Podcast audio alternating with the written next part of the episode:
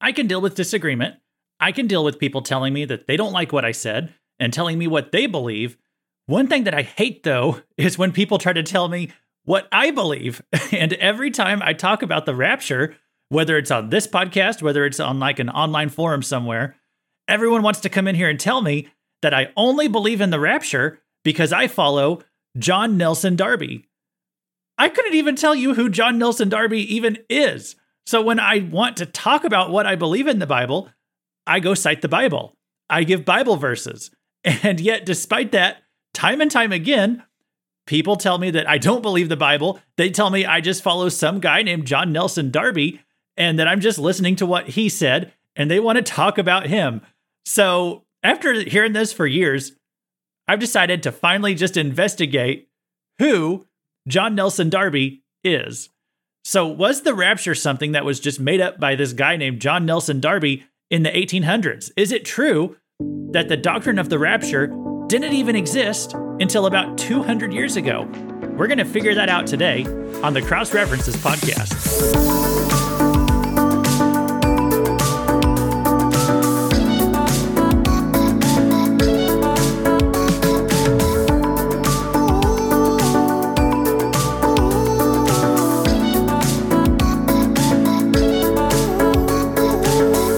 Welcome to the Cross References Podcast, where you learn how every small piece of the Bible tells one big story, and most importantly, how they all connect to the cross in Christ. Whether you're a brand new Christian or a veteran Bible reader, our goal is that God's Word will make more sense to you after every episode. This is Luke Taylor. I'm a minister, and I'm also a total nobody. I'm just a regular guy. So I don't know why so many of you tune in and listen to me, but hey, I'm glad you're here. Last month, we broke a new record for the podcast. It was the most popular episode we've ever had to date. It was just under 2,000 listeners for just one episode.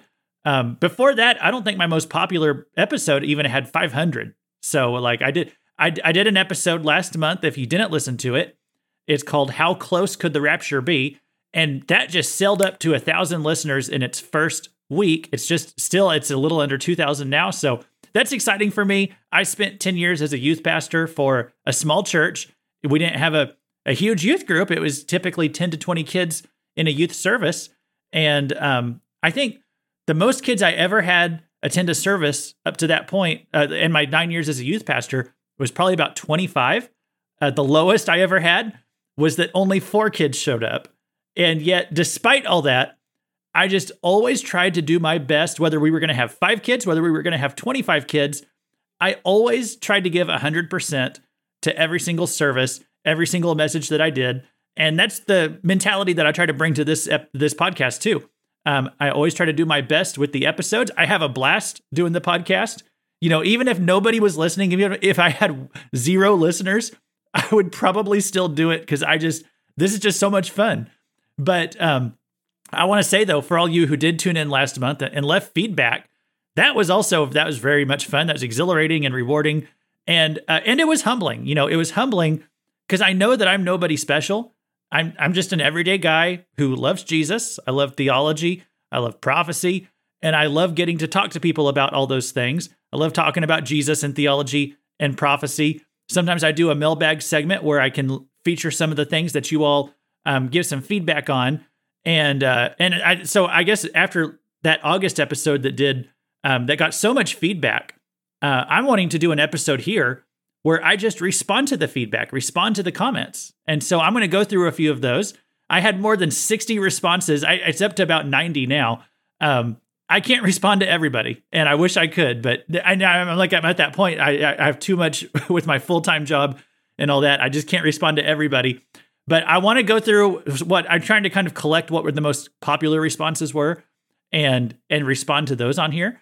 And so, thank I'm very grateful to everybody who took the time to listen especially thankful to those of you who responded with questions and comments. Um, as I was saying about being a youth pastor, if I had, you know, five kids, if I had 25 kids, um, I was just trying to do my best.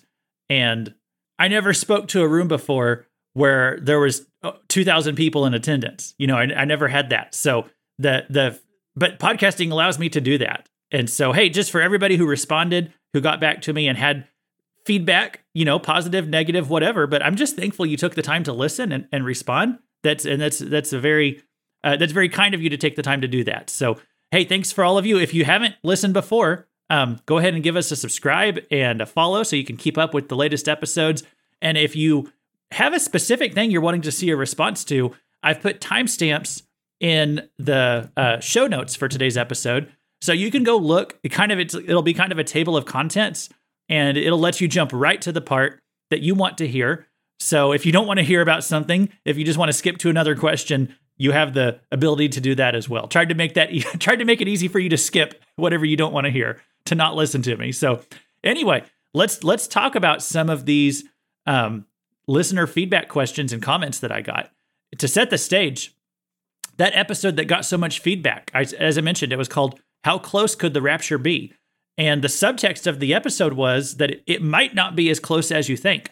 One of the reasons that I think that that episode kind of took off, you don't you don't hear this idea presented very often by people who believe in the pre-tribulation rapture. If someone's a pre-tribulation rapture believer, typically, and, and I am as well, they're always emphasizing that the rapture is just right around the corner. And so my goal with that episode was just to say we might need to prepare ourselves to endure a few more hard things before the rapture happens. You know, it, and I always be ready for it because it could be any moment. But also, you need to brace yourself. What if the next 10 years on planet Earth get really bad and Jesus doesn't come back for 10 years? You know, we just got to be ready for that possibility as well. Be prepared, be prepared to go in the rapture, but also be prepared to endure some harder times before Jesus comes back. And those two ideas are not in contradiction. Okay, so we had, you know, we had some feedback here. Someone named Ray and this, rep- I, I picked some comments today that represent what a lot of people were saying. Ray says the rapture will not just happen at any moment, anytime, but rather he will come at the appointed time, most likely at the Feast of Trumpets. So when we say that the rapture could happen at any, and I'm, I'm responding to Ray, when we say it could happen at any time, we do all know that God has determined an appointed time for it. You know, I don't think anybody denies that. you know, God's not up there just rolling dice. He's not watching an hourglass just waiting for it to run out. God does have a specific day, a specific time in the future where he's going to turn to Jesus and say, Hey, it's time. Go get the church. So, yeah, of course, there's an appointed time, but we don't know when that time is. So, for us, it could be at any moment. We don't know when the appointed time is. So, again, it's for, for any moment for us. Uh, he also mentioned, actually, several people mentioned that the Feast of Trumpets could be a, a possible date for the rapture. And to me, I mean, I think the Feast of Trumpets, that's a great day for the rapture. Um, but, but I also think today would be a great day for the rapture. So there, there's a theory out there, and I'm not saying it's a silly theory. I, I love the theory, but it's just a theory. It says that the rapture is going to happen at the Feast of Trumpets. And so, um, to back up a little bit, whenever you look at the feasts of Israel that are outlined in Leviticus 23, there was a literal fulfillment on the day of the feasts of something that happened like later on. So the feast of Passover, the feast of unleavened bread, first fruits, Pentecost, these were all annual feasts. They happened on a specific day each year, just like you know any holiday on the American calendar. There was a specific day for these feasts, but also they all had something happen in relation to Jesus on the exact day of the feast. Then there were three other feasts that have not seen any fulfillment on the exact calendar day. Those are the Feast of Trumpets, the Day of Atonement, and the Feast of Tabernacles. And so there's a lot of speculation about what's going to happen on those dates someday in the future. And I'm I mean I'm absolutely certain that those dates were picked for a reason. You know that something is going to happen on those days certainly or almost certainly with conjunction with the return of Christ, you know. So I have I just have no idea what. I just don't know what it's going to be. There's a lot of good ideas out there about that. One idea is that the rapture is going to happen on the Feast of Trumpets. And one of the basis, basis for that is in First Thessalonians chapter 4. It says in verse 16, For the Lord himself will descend from heaven with a cry of command, with the voice of an archangel, and with the sound of the trumpet of God. So, in talking about the rapture, it mentions the trumpet right there. And I could totally see this, this trumpet being what the Feast of Trumpets is a prophetic picture of. And there's some other things about it too that could make it the rapture. So I have no problem with that theory. I have no problem with that interpretation. uh, there's an idea out there that the church is going to be raptured on the day of Pentecost. Um, that's based on how the church started on the day of Pentecost. And so some think it'll be raptured on its birthday. I guess there's a Jewish legend about Enoch um, that may or may not be true, but that says he was raptured on his birthday. And Enoch was kind of a type of the church. Um, if when I say a type, I'm going to be doing an episode soon about typology. And so, anyway, I don't have a problem with that interpretation either. My theory is that the rapture is not on any particular day. It's just it's just going to be on a random day, and you can't predict what day. That's just my theory. My theory is that there is no theory. so, you know, we'll we'll see. We'll see someday. I think just always be ready, as I always say. John, uh, John says, uh, and this is another listener feedback, not not the John of the Bible, I, I don't think anyway, but a John who left some feedback. Um, he says the great catastrophe or event that could kick off a lot of these things into reality could be the rapture of the church. He was referring there to where I talked in that episode about there's still a lot of things that need to fall into place for the Antichrist kingdom to be set up. Um, but one thing I think we've seen the past few years is that when you have a big crisis, some kind of emergency situation that you can use as an excuse, the governments of the world will push a lot of stuff really hard and really fast. And so I think that's what John was referring to is that one one big catastrophe or crisis that could kick off a lot of the antichrist kingdom like kick it into high gear and get it going the rapture of the church could be that thing and i certainly agree with that um, i was hearing but i was hearing from someone recently um, who knew who knows a thing or two about the banking systems and CBDC and all that. That's the central bank digital currency. That's a tool that the Antichrist is, I'm sure he is going to use to try to control the world. And but I've heard it said recently by someone who knows a lot about this stuff that um, CBDC probably won't be available for years at the earliest. That it could take years to institute that system. And so I agree, it it probably won't happen overnight. Um, but if there was some kind of emergency crisis, like the rapture, okay, a bunch of people disappearing all at once, that certainly could propel a lot of these ideas forward. So, anyway, I agree with you, John, and thanks for that message. Another comment says, um, here, here's what this is what the comment tells me. Here's what you said. There are still some people that God would like to see get saved. That was a quote that I made on that episode. And so then this response is saying, that makes God sound kind of wishy washy. Doesn't sound sovereign, more like he's playing things by ear. God has written every name in the book of life before the foundations of the world. He absolutely knows and has determined everything. And so um, I don't disagree with that comment, but I, I want to clarify a little bit what I meant when I said that God wants to see some people get saved. What I meant by that is God is not initiating the rapture of the church until God sees a certain number of people get saved. And I don't know what that number is, um, but there is a number. Romans 11 mentions something called the fullness of the Gentiles. And let me explain what that means. Um, right now, because the Jews rejected Christ, God has turned his attention away from the Jewish people and God has turned it to the Gentile world. God had, um, as we mentioned, know, we talked about this on episode 50. God had a 490 year plan for Israel. And that's that's the episode where I talk about the 70 weeks prophecy if you want to find out more about that.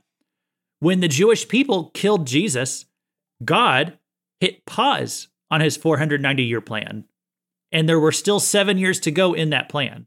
So 483 years had passed, then the Jews killed Jesus, so God paused his plan for Israel. There are still 7 years left in that plan. That is the 7 year uh, tribulation and so during the pause, in the meantime, God has turned his attention to the Gentile world. And so it's that's why we call this the church age. Um, right now, the majority of people becoming believers, getting saved, are Gentiles. Only like 1% of Jewish people, I've heard this said multiple times, only about 1% of Jewish people in the world are Christians. They're called, we call them Messianic Jews. Only about 1%. So, right now, the Jewish people, even though the, the Bible was given to them, the Messiah was given through them, but this is not, it's, it's kind of a strange thing. It's like there's, well, the Bible says there's a hardening that's been put on their hearts. Uh, well, well, let me just read that verse Romans 11 25. Paul said, Lest you be wise in your own sight, I do not want you to be unaware of this mystery, brothers. A partial hardening has come upon Israel until the fullness of the Gentiles has come in. So, right now, there's a partial hardening on the Gentiles. And that just means, I'm sorry, a partial hardening on the Jews, on Israel, Israelites. And so there's a partial hardening on them. And that means Gentile people are just more open to the gospel. Um, but that that time period that where it's the times of the Gentiles, we might say, um, the time for them to get saved, that time period is uh, going to run out. That's and that's when the last Gentile who needs to get saved gets saved. And so I believe at that moment, that's when the rapture can finally happen. It's when that last that person out there, the the last number in the the fullness of the Gentiles, when that last person gets saved, then the fullness of the Gentiles will be complete. The church age will be done. Jesus will come get us, and then we go back. The, the clock starts again on God's plan for Israel, and that final seven years can begin. So, anyway, when I said that God still wants to see a few more people get saved before the tribulation starts, that's what I was referring to. I meant to see it as in what God is wanting to have happen. It's, I'm not. I don't mean that God is up in heaven, just kind of like with his fingers crossed, you know, hoping that enough people get saved. That's not what I meant. So sometimes I'm a little playful with my language, but I've always kind of wanted to do an episode on the fullness of the Gentiles idea. And anyway, I got. I guess I got to address it here. So that's what I was referring to. And then one, one here's another feedback, and this might be where I kind of hone in the, the rest of my episode today. One common response, I get this all the time, is that the rapture was invented by John Nelson Darby. So before I talk about whether John Nelson Darby invented the rapture, first let me, I just want to say this. This is why I've never looked into the issue before. Does it even matter whether he invented the rapture? That's the question I want to start with. Does that even matter? I want to talk about this because I've heard this accusation for years that I follow this John Nelson Darby guy. But I, even with all the accusations, I've just never felt inclined to go research whoever that is because it just doesn't matter to me. The the complaint is in completely it's it's irrelevant to me entirely. I've never even heard of Darby other than the constant complaints. He is a 100% non-factor in my life. I would hope that we could have this discussion based on what God's word says, not what some guy in the 1800s says. Okay? Here's why I say that. Would it be legitimate for a Catholic to complain that Protestantism was just invented by Martin Luther in the 1500s? Would that mean that Protestantism is wrong or false? Okay, and I do know who Martin Luther is. I'm thankful for Martin Luther. But I don't need to pull out a Martin Luther commentary to prove why I believe in salvation by grace through faith. I would never go say, well, I follow Martin Luther and here's what he said. I would not do that. I would pull out what the Bible, I would pull out the Bible and, and show what the Bible says. So that's what I would say about the rapture. I would open up the Bible and let's look at what the what it says about the rapture. I don't need the writings of some Darby guy. So it, it's not even relevant to me if it came from some guy named John Darby. If I were going to talk about Martin Luther, I wouldn't say that he invented the doctrine of salvation by grace. What I would say is that Martin Luther rediscovered that doctrine, or he he brought these truths out of God's word because they had kind of become lost to time. Okay, I would say salvation by grace through faith. It was always in the Bible. Martin Luther was just the guy who stood up and said, "Hey, hey, hey! I think we've gotten off track from this doctrine. Like, let's clear this up. Let's look again at what God's word says. Let's look afresh. And and I would say if you go back to the writings of the early church fathers, which is um, I think that's a good thing to do. And if you look at especially what the Bible itself says, you see salvation by grace. You don't see indulgences, you don't see baptism by sprinkling, you don't see confessing your sins to a priest. You don't see all that stuff. These things were, you know, the truth was always there in God's word, but the religious systems of man had kind of made these truths go dormant for a while and kind of like lost to history. And then Martin Luther brought them back.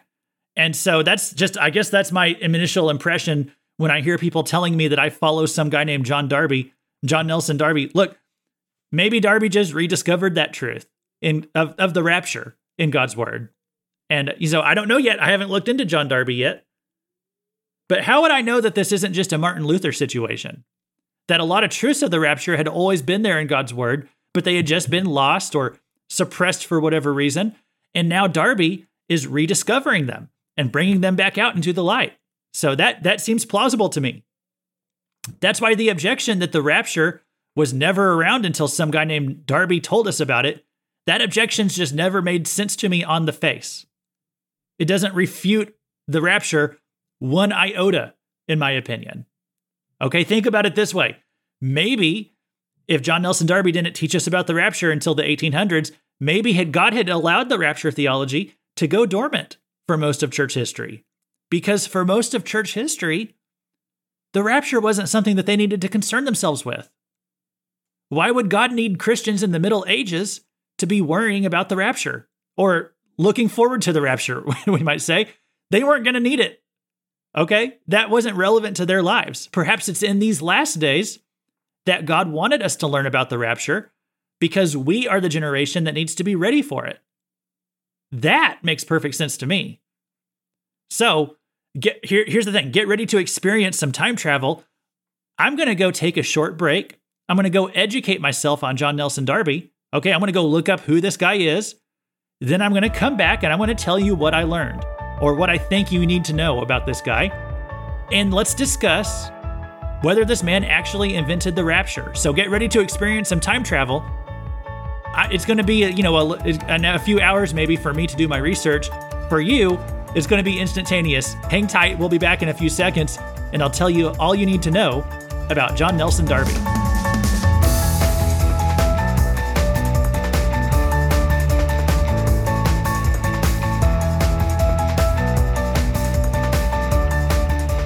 Okay, I'll tell you what I learned about John Nelson Darby in just a moment.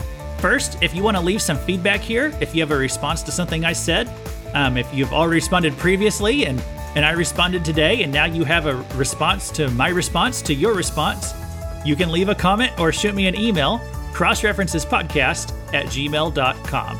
And so the next time on this podcast, I'm going to be in Ezekiel 24, and we're just going to go back, keep going on our journey through that book. Ezekiel 24 is a big turning point in the book of Ezekiel.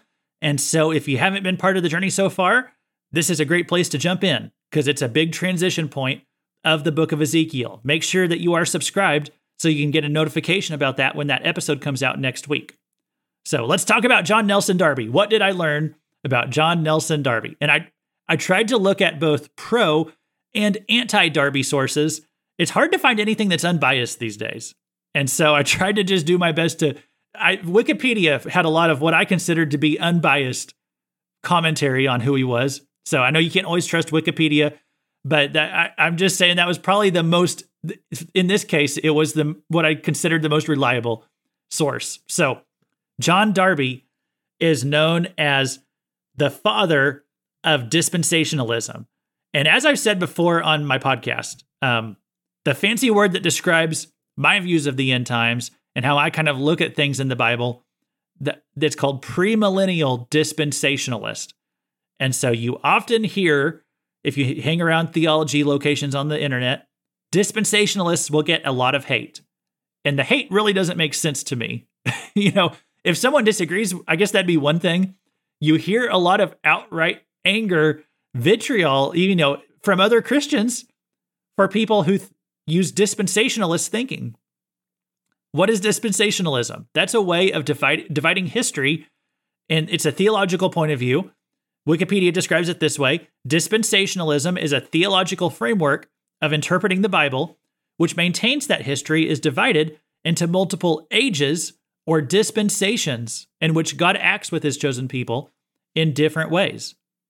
So, dispensationalism is just a way of dividing history into different eras. Dispensationalism calls the time of Adam and Eve, back before they even sinned, it calls it the age of innocence. It calls the time period from Moses until Jesus the age of the law. It calls the current time period where we are now, from Jesus basically until today, it calls it the age of grace, or sometimes called the church age. So these are just labels that we use to talk about time periods. And if someone doesn't like the labels, if somebody wants to come up with their own labels or their own time eras, that's perfectly fine to me. you know, to me, I don't care. It's like if you want to use the metric system or the English system whenever you're measuring something, fine. Okay, I use the English system because that's what I grew up with. That's what makes sense to me. If someone else wants to use the metric system, I don't get mad at them. I, don't think it's good or bad. It's just a different way of measuring things. Okay, Fahrenheit or Celsius, I don't care. use whatever you want. But if you measure church history through dispensations, all of a sudden you're going to start getting a lot of hate, a lot of anger from your fellow Christians about it. I get it all the time. And I don't even understand it. I don't know why they're getting mad at me. Okay. If you're against dispensationalism, if you want to, you know, educate me on what you think is a better way to kind of look at history, fine, go right ahead. My, email, I gave it to you, crossreferencespodcast at gmail.com. Send it to me. I don't care. I'm not going to get mad about it. Maybe it'll make more sense to me after you explain it. Okay, you can send it to me through an email. Go ahead. Don't don't tie it through to a brick and throw it through my window. Just send me an email. You can be anonymous if you want. I would really like to know why some people get so mad about this. Okay, I so I've known about dispensationalism for years. I didn't know the name of the guy who came up with it. I guess it was John Nelson Darby. He's credited with coming up with it, and he's credited with coming up with the pre-tribulation rapture view another popular systematic theology book um, by an evangelical. It's called Evangelical Theology. It's by a scholar named Michael Bird. And he says the pre trib view did not appear on the scene of church history until John Nelson Darby in the 1830s. So let's analyze this. Did John Nelson Darby, did, it, did this rapture idea never exist in all of church history until he came up with it in the 1830s? Darby is this guy who lived from 1800 to 1888. He lived in London, England. He was a theologian. Um, he was seriously injured. I'm just telling you some of the history. He had an interesting story. He got thrown from a horse in 1827, and during his recovery, he began studying the Bible deeply. And he became convinced through his studies that the millennial kingdom of Christ was not talking about the current church of Jesus. That was a popular view at that time that the church was the kingdom, the millennial kingdom. Not that the millennial kingdom was some future time period, but that the church was the millennium right now. And so Darby went against that idea. He developed something that was called dispensationalism. He said that we are in the church age or the age of grace, but that there was a future time period or dispensation that was yet to come, and that this was called the thousand year millennial reign of Christ. Okay. Now, I am no history expert. This is just me kind of doing a brief survey of Nelson's history. I mean, Darby, John Nelson Darby's history. I can't find anything scandalous about Darby, you know, saying that he lived some kind of wicked lifestyle, that he had some scandals associated with him, that he didn't really believe the gospel. To me, as I read, read about him, he seemed like a devoted theologian for his entire life up until the day he died. And there's a lot of great men, great theologians that I disagree with on end times theology, both, I mean, both right now and, and in history.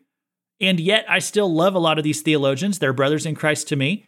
So I don't I don't understand as I look at John Nelson Darby's history, I don't understand why so many people have all this hatred and vitriol toward him. I mean, he even if they disagree with him on end times prophecy, he seemed like a good man. so I did, if you know something I don't about what makes him so dislikable, again, you got my email.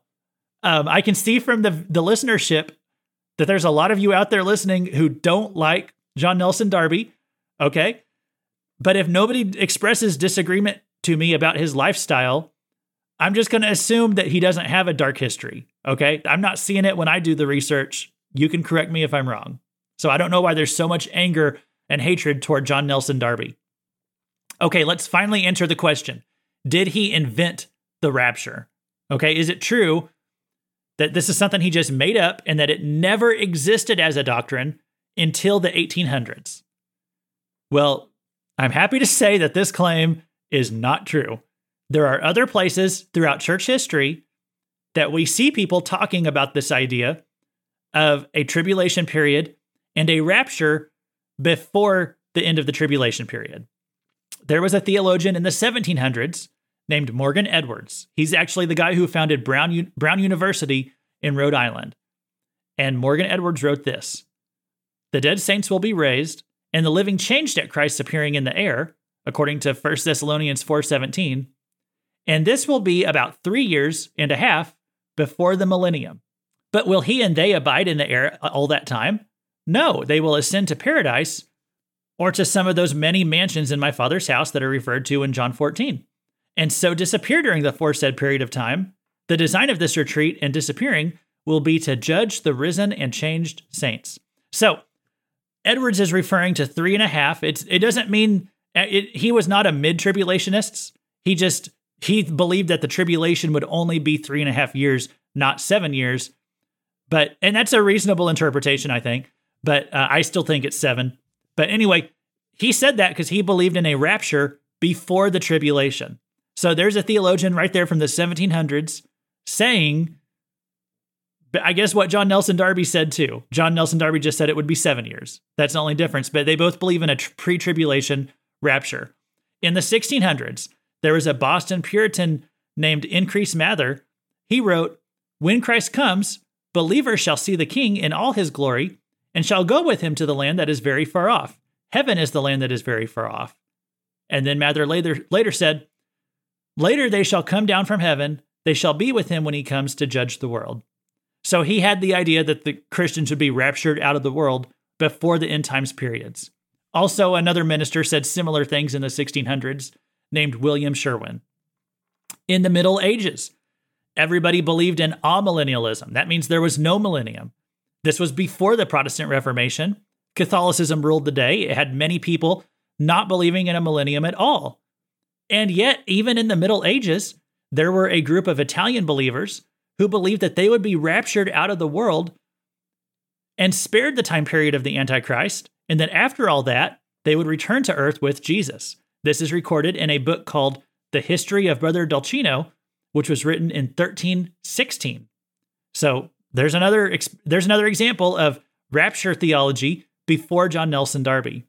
And then if we go all the way back to the time period of the first few centuries of the church, this is where we talk about what we call the church fathers, okay?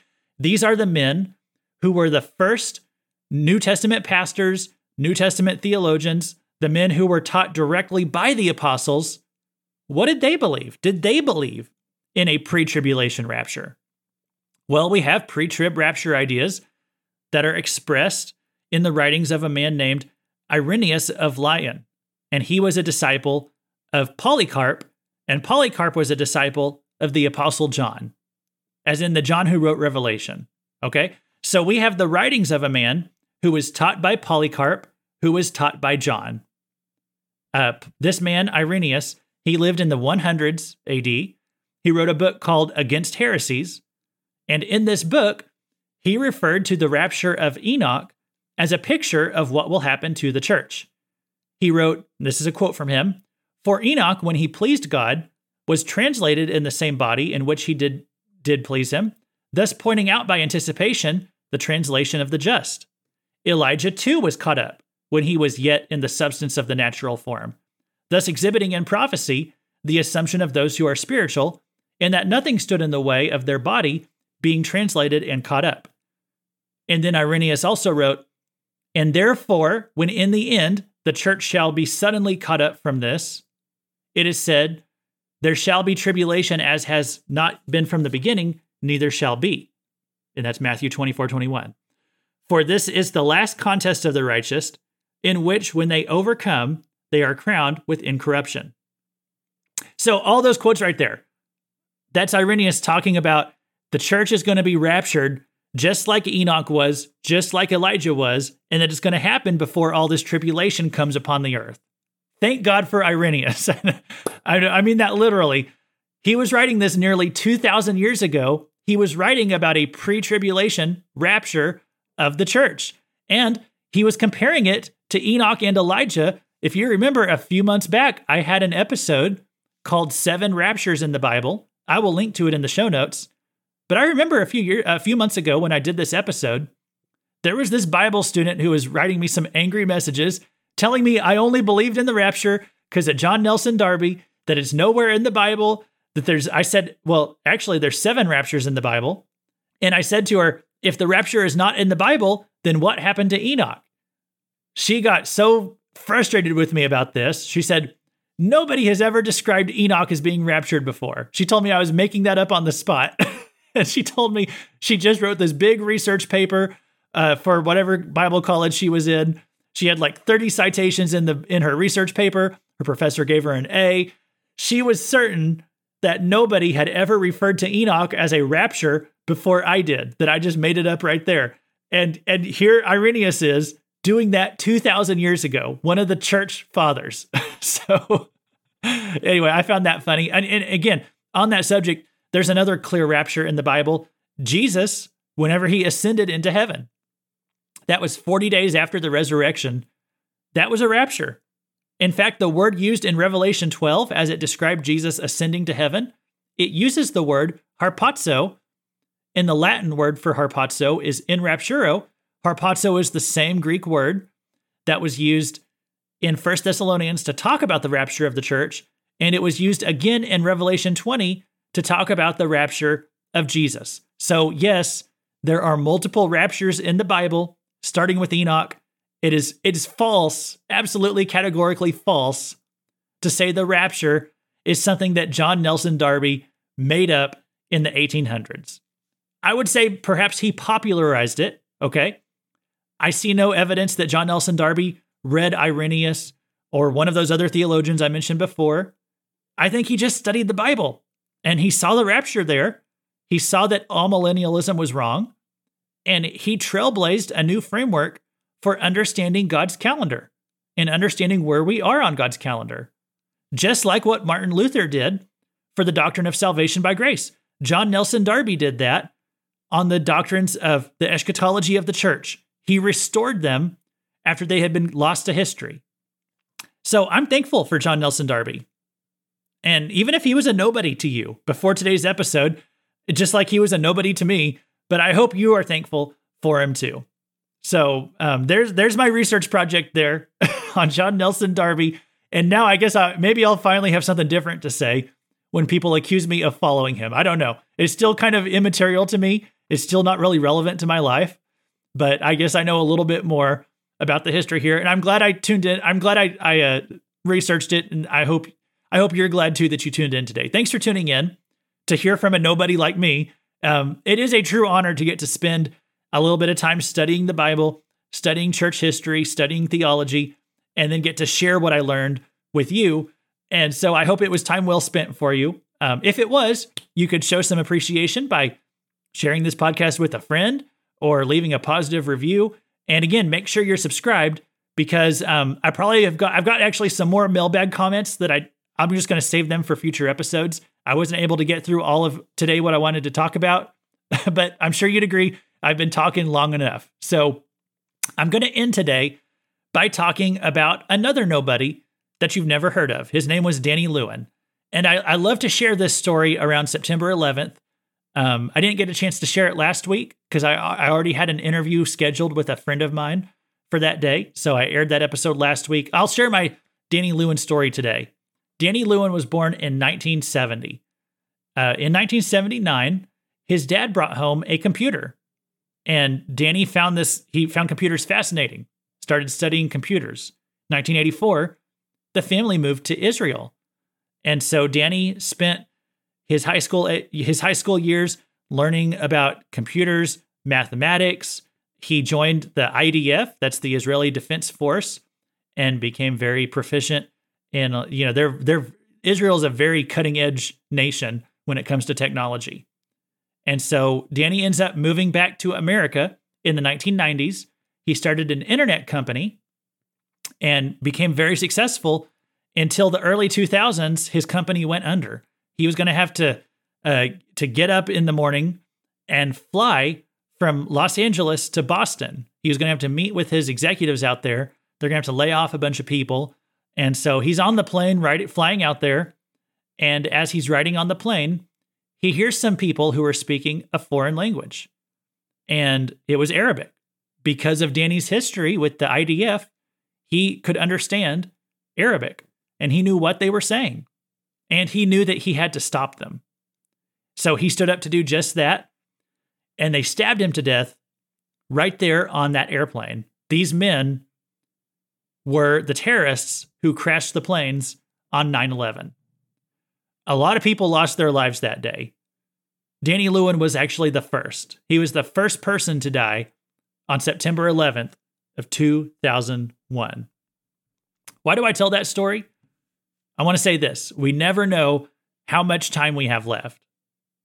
So, always be ready to go. Even if you don't believe in the rapture, okay? If you're still if you're listening, you don't believe in the rapture, you think I'm crazy, that's okay. Hey, I still love you. You're a brother or sister in Christ, I hope.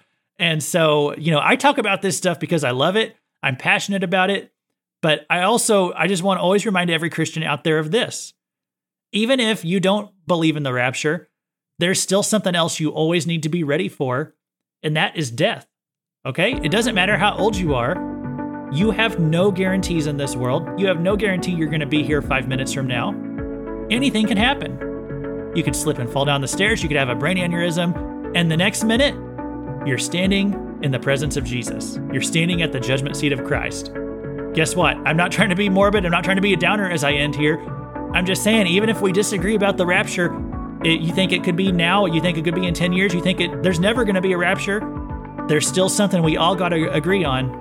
We've always got to be ready to meet the Lord. Always be ready. Have all of your business on this planet taken care of because we never know how much time we have left. Thanks for listening to the Cross References podcast. This has been Luke Taylor, reminding you what the old song says I'm just a nobody, trying to tell everybody about somebody who can save anybody.